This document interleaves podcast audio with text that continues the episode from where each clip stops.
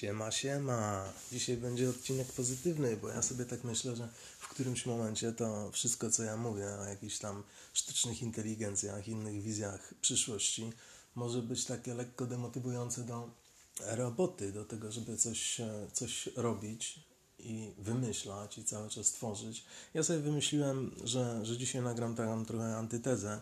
E, Przypomnę jeden kawałek ze swojego życia. Kiedyś mieszkałem u kumpla przez dwa tygodnie i tam bardzo się spinałem na to, żeby napisać pewien sklep, sklep internetowy. To był mój własny sklep i ja go tworzyłem od, od praktycznie od zera. Musiałem go przepisać, bo, bo był stary i, i tyle. I po prostu zrobić jakieś tam nowe funkcjonalności. Wtedy wyszła jedna pewna nowa technika, mm, technologia internetowa i bardzo chciałem z niej skorzystać. No i zacząłem to pisać. Przez dwa tygodnie właściwie nie robiłem nic innego, tylko malowałem u kumpla ścianę, bo namalowałem mu coś na ścianie od siebie. I poza tym tak naprawdę tworzyłem tylko, tylko ten sklep internetowy. Przez dwa tygodnie siedziałem po pewnie jakieś 10 godzin nad tym kodem. No naprawdę byłem wydajny i od zera go rzeczywiście stworzyłem. No i tyle. I wszystko byłoby pięknie, gdyby nie to, że w którymś momencie jak zacząłem to wszystko podpinać, okazało się, że to w momencie wystawienia na internet, no bo lokalnie mi to wszystko chodziło, wszystko było pięknie. Natomiast kiedy wystawiłem to wszystko na serwer, okazało się, że to z jakiegoś powodu nie działa. No i zacząłem szukać błędu, myślałem, że to jest jakiś prosty bug. Zacząłem go szukać, szukałem go pewnie cały dzień. w którymś momencie okazało się, że komunikaty błędów, które dostaję, wskazują na coś znacznie bardziej poważnego. I wtedy okazało się, że niecały miesiąc wcześniej zebrała się pewna załoga ważnych ludzi, którzy decydują w jakiś sposób o bezpieczeństwie w internecie i postanowili, że pewna technologia nie będzie już y, możliwa, a naprawdę miesiąc wcześniej była możliwa. Ja po prostu przegapiłem te informacje, przegapiłem. No przecież nie mam obowiązku siedzieć, kurczę, i patrzeć, co postanawiają takie głowy, kurczę. Nie było to w jakiś sposób roz, rozdmuchane, że taka decyzja nastała i od tamtego czasu wszystkie przeglądarki przestały supportować te technologie, na której ja tak naprawdę postawiłem cały ten sklep. Krew mnie zalała, zwyczajnie. Było to dwa tygodnie korzystania z czegoś, co przestało istnieć. No i stwierdziłem, że no zaraz, nie? To tak nie może być, że straciłem właśnie dwa tygodnie i no nie będę przecież przepisywał, nie będę przecież y, robił czegoś zupełnie nowego, jeżeli mam aż taką tonę stworzonego kodu. Ja pamiętam, że to była niesamowita. Ja wtedy miałem flow jako programista taki, że teraz się nawet nie zbliżam do jednej, pewnie piątej tego, co, co wtedy e, sobą demonstrowałem. Dlatego naprawdę byłem wkurzony. Dwa tygodnie pracy po, po 10 godzin pod rząd ile to będzie? 140 godzin pracy przy takim flow, to ja podejrzewam, że w tym momencie musiałbym to pisać półtora miesiąca, może więcej. No i byłem trochę zdruzgotany, ale z drugiej strony byłem bardzo, bardzo, bardzo zmotywowany do tego, żeby znaleźć z tej sytuacji wyjście. Okazało się, że po dwóch dniach naprawdę silnych prób i, i szukania w głowie wszystkich możliwych haków na to, udało mi się postawić sklep na haku. Na czymś takim, co nie miało prawa działać. Znalazłem na to, na to sposób. Ja celowo nie mówię tutaj o technologiach, bo to nikomu nic nie powie, ale znalazłem na to sposób. I siedziałem, kiedy w momencie, w którym pierwszy raz to spiąłem, zobaczyłem, że to działa. Zobaczyłem, że cały sklep poleci i, i będzie to działać na tej dziwnej sztuczce, którą w międzyczasie opracowałem. Użyłem bardzo niestandardowego wyjścia z tego wszystkiego, znając pewną technologię zupełnie z innej beczki. Używała ona flash playera do, do pewnej sztuczki. Zdałem sobie sprawę w momencie, kiedy to zatrybiło i zaczęło chodzić. Cały sklep mój chodził na tej sztuczce.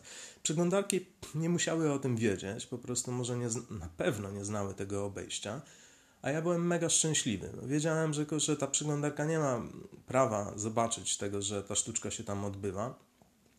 Yy, a, a ja nie robiłem niczego nieuczciwego na tej stronie. To był zwykły sklep internetowy. Ja byłem szczerze zadowolony z siebie, że udało mi się obronić te dwa tygodnie yy, mojej ciężkiej roboty.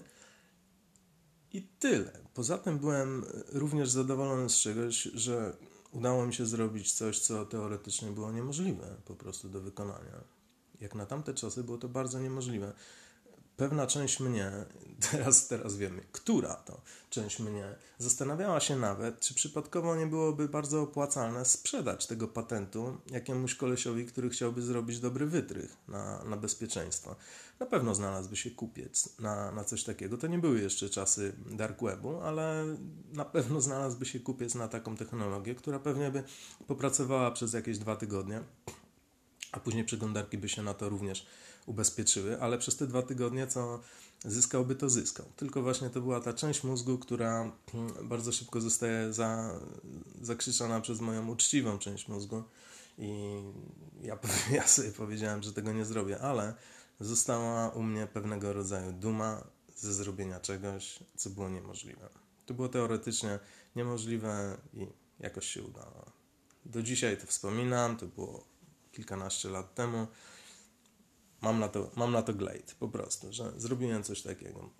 O czym jest ten odcinek? Odcinek jest o tym, żeby kurde po prostu robić swoje, bo ja kiedyś zastanawiałem się nad y, jedną rzeczą. Obejrzałem kiedyś film, który nazywał się a, Public Enemy albo Enemy of the Nation, Enemy of the, Enemy of the State. Enemy of the State. To był z Willem Smithem e, film, w którym po prostu biedny ten bohater, którego on grał, jest prześladowany przez NSA, nie, przez pracowników National e, Security Agency w e, Stanach Zjednoczonych, czyli najbardziej technologicznie zaawansowanej agencji świata, prawdopodobnie do, do dnia dzisiejszego. W tym filmie NSA miało takie możliwości, o których ja doskonale wiedziałem i wielu ludzi doskonale wiedziało, że oni takich możliwości nie mają w realu. Nie? Zastanawiałem się, po co ten film, po co on jest w zasadzie. A następnie y, przyszedł Edward Snowden i, i tak naprawdę pojawienie się Edwarda Snowdena pojawiło mnie, znaczy wywołało u mnie dokładnie ten sam rodzaj zastanowienia się, jak po tym filmie z Willem Smithem. Zastanawiałem się, czy Snowdenowi mogę ufać na tyle, bo on obnażał przed e, wszystkimi, to, to jest whistleblower, proszę sobie sprawdzić, kto to jest, ale mówił właśnie o NSA, o CIA też że mają możliwości takiej inwigilacji, że to się nam wcześniej w głowie nie mieściło. I, naprawdę wcześniej to się nikomu w głowie nie mieściło. Byli ludzie, którzy mówili, że e, takie coś mogą mieć, ale nikt nie miał na to dowodów. Natomiast on miał żelazne na to, na to dowody, że, że tak mogą robić. Nie? No i teraz ja się też zastanowiłem, nie? czy Edward Snowden, czy ja mu mogę ufać, nie? Ja ostatecznie ufam Edwardowi Snowdenowi, biorę to, co mówi za dobrą monetę.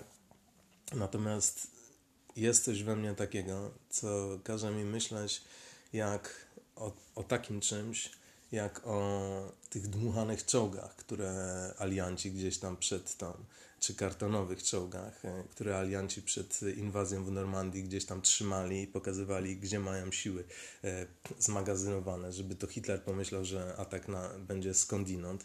E, jak to, że gdzieś tam pomiędzy dywizjami, i to, i to jest też fakt historyczny, nie pamiętam w jakiej książce to czytałem, ale pomiędzy dywizjami, które poruszały się gdzieś tam właśnie na tym froncie nowo utworzonym od Normandii, i prących na, na, na Berlin, w kierunku Berlina, e, wiążących Niemcy na dwa, na dwa fronty, znajdowała się dywizja, która była po prostu że dywizją aktorów. I e, tam chyba znajdowała się 40-kilometrowa wyrwa we froncie, o której Niemcy nie mieli prawa się dowiedzieć. I ci aktorzy po prostu nie posiadali żadnej wartości bojowej. To byli po prostu ludzie, którzy mieli zamiar sprawiać wrażenie, że tam znajduje się coś bojowego i to naprawdę grubego, czyli po prostu wysyłali w eter wszystkie możliwe sygnały, które mogłyby Niemców upewnić, że tam nie ma żadnej wyrwy we, we froncie. Gdyby Niemcy wiedzieli, że jest 40 km wolnego przejścia, to mogliby tam zrobić jakieś flank, jakiś flanking,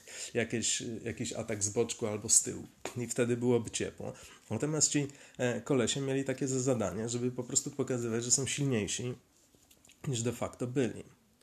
No ja tutaj wracam do, do filmu z Willem Smithem, wracam do Edwarda Snowdena i wracam do tego, co się powszechnie mówi o sztucznej inteligencji firm takich jak Google, jak Facebook, jak Instagram, jak Pinterest, jak Twitter, jak e, cała ta technologia, którą mają Chińczycy oraz Big Pharma, e, Big, e, co jeszcze? Big Pharma i, i Big Food? Nie wiem, czy, jak, czy, czy się tak nazywa. Nie ma się czemu, nie ma się czym martwić tak naprawdę. Ja sobie wczoraj, bo nie mówię tego jakoś tak bez kozery, wczoraj siedziałem nad jedną rzeczą, która właśnie otrzymuje wyniki z pewnego zautomatyzowanego procesu, który jest gdzieś tam właśnie zasilany y, sztuczną inteligencją Google'a. E, no i znalazłem w nim, w nim dużo błędów po prostu. I tak to jest z pierwszej ręki. I tak się zastanawiałem, jak to się dzieje, że, że oni zwracają tyle błędów. A z drugiej strony pomyślałem tak, siedząc nad tym i mówię, prawdopodobnie nie ma zbyt wielu ludzi na tej planecie, którzy mogliby zauważyć coś takiego. Po prostu. Zwyczajnie to ma błędy. Druga sprawa, wystarczy zauważyć, jak, y, jak Facebook, co on ci tam podpowiada. Gdyby rzeczywiście miał taką wywołaną w kosmos sztuczną inteligencję, to działałoby znacznie lepiej. To, co zwykle się hmm, zwykło mówić teraz, czy, czy w ostatnich latach o tej sztucznej inteligencji, to jest jeszcze na wyrost. Także nie ma się czego obawiać. Można robić swoje. Zanim to nas wszystkich opęta, to być może będzie jeszcze 20 lat. Także ja tylko tyle chcę powiedzieć. Nie? Jest taka jest taka sentencja na temat y, znaku chińskiego, y, znaku smoka. Ja się urodziłem y, w tym roku, w 76 i, i ja jestem smokiem w chińskiej, chińskim zodiaku. I pamiętam taką sentencję i to mi się bardzo podoba. Tylko, że to nie dotyczy tylko mnie, to dotyczy każdego. I ta sentencja jest bardzo dobra. To było niemożliwe, ale smok o tym nie wiedział i to zrobił. Czego i sobie, i Wam życzę. To piękne uczucie. Dobranoc.